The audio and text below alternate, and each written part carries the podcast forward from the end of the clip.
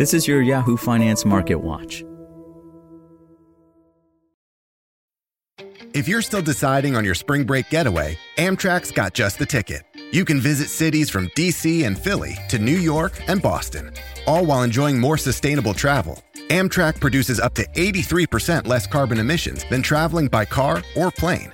And did we mention the extra legroom and comfy seats? Book early and save at Amtrak.com. Click or tap the banner. Emissions comparisons vary depending on route and locomotive type. Restrictions may apply.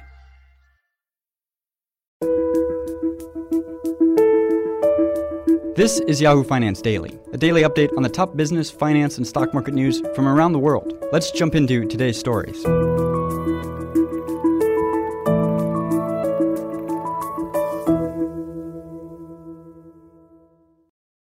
U.S. stocks tumbled Thursday as Wall Street reeled from another sizable rate hike by Federal Reserve officials and assessed similar moves by monetary policymakers across the Atlantic.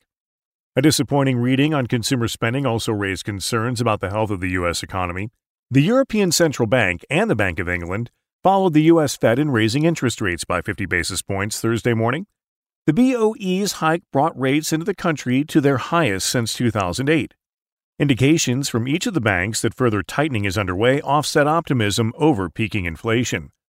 The S&P 500 slid 2.5%, while the Dow Jones Industrial Average shed more than 750 points or 2.3%, logging its worst day in 3 months.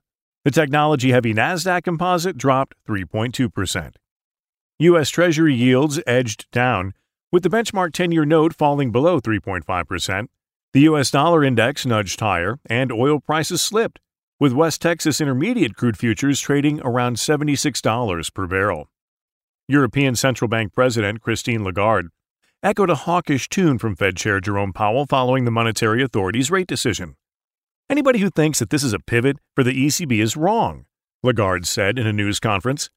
We should expect to raise interest rates at a 50 basis point pace for a period of time. We have more ground to cover, we have longer to go, and we are in for a long game, she said. Meanwhile, the U.S. government's retail sales report showed spending fell sharply in November as the key holiday shopping season kicked off. The latest retail sales reading showed a decline of 0.6% over the prior month, but a 6.5% increase from the same period last year.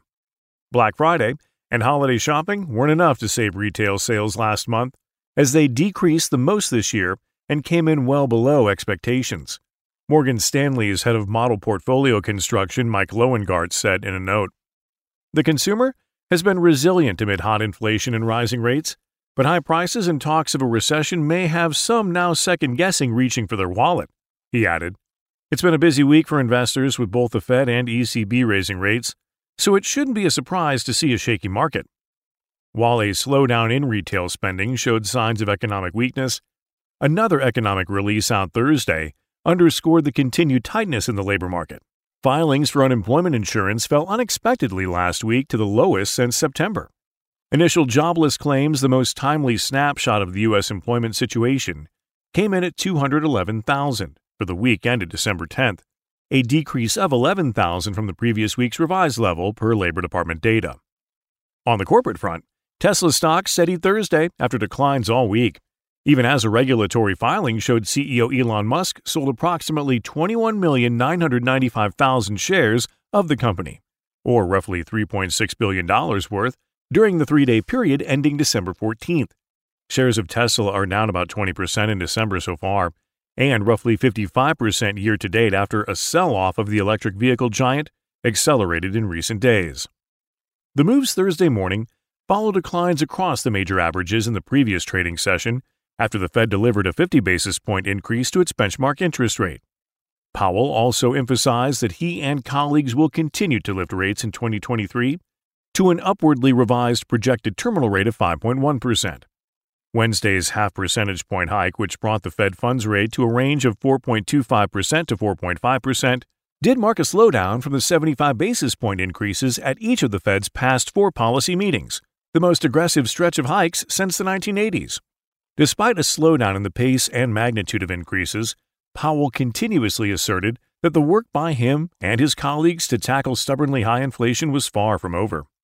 Now that we've raised interest rates 425 basis points this year, and we're into restrictive territory, it's now not so important how fast we go. It's far more important to think what is the ultimate level, Powell said in a press conference with reporters Wednesday. At a certain point, the question will become how long do we remain restrictive?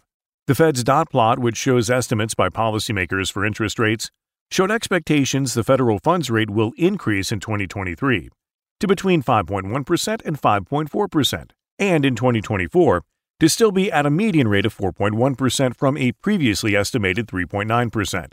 A change strategists point out is the biggest surprise revision to the central bank's outlook. These estimates are notably more hawkish than their previous forecasts and were not trailed well in advance, as is normally the case with the Fed. William Blair macro analyst Richard de said in a note. For more live coverage of business, finance, and stock market news, please visit yahoofinance.com. We'll be back tomorrow morning with your daily update. So until then, thanks for listening.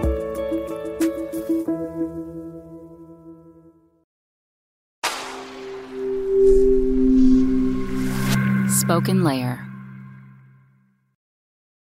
Want to learn how you can make smarter decisions with your money? Well, I've got the podcast for you. I'm Sean Pyles, and I host NerdWallet's Smart Money Podcast. Our show features our team of nerds, personal finance experts in credit cards, banking, investing, and more. And they'll help you make the most of your money while cutting through the clutter and misinformation in today's world of personal finance. You'll get clarity on strategies to help you build your wealth, invest wisely, shop for financial products, and plan for major life events. Listen to NerdWallet's Smart Money Podcast wherever you get your podcasts.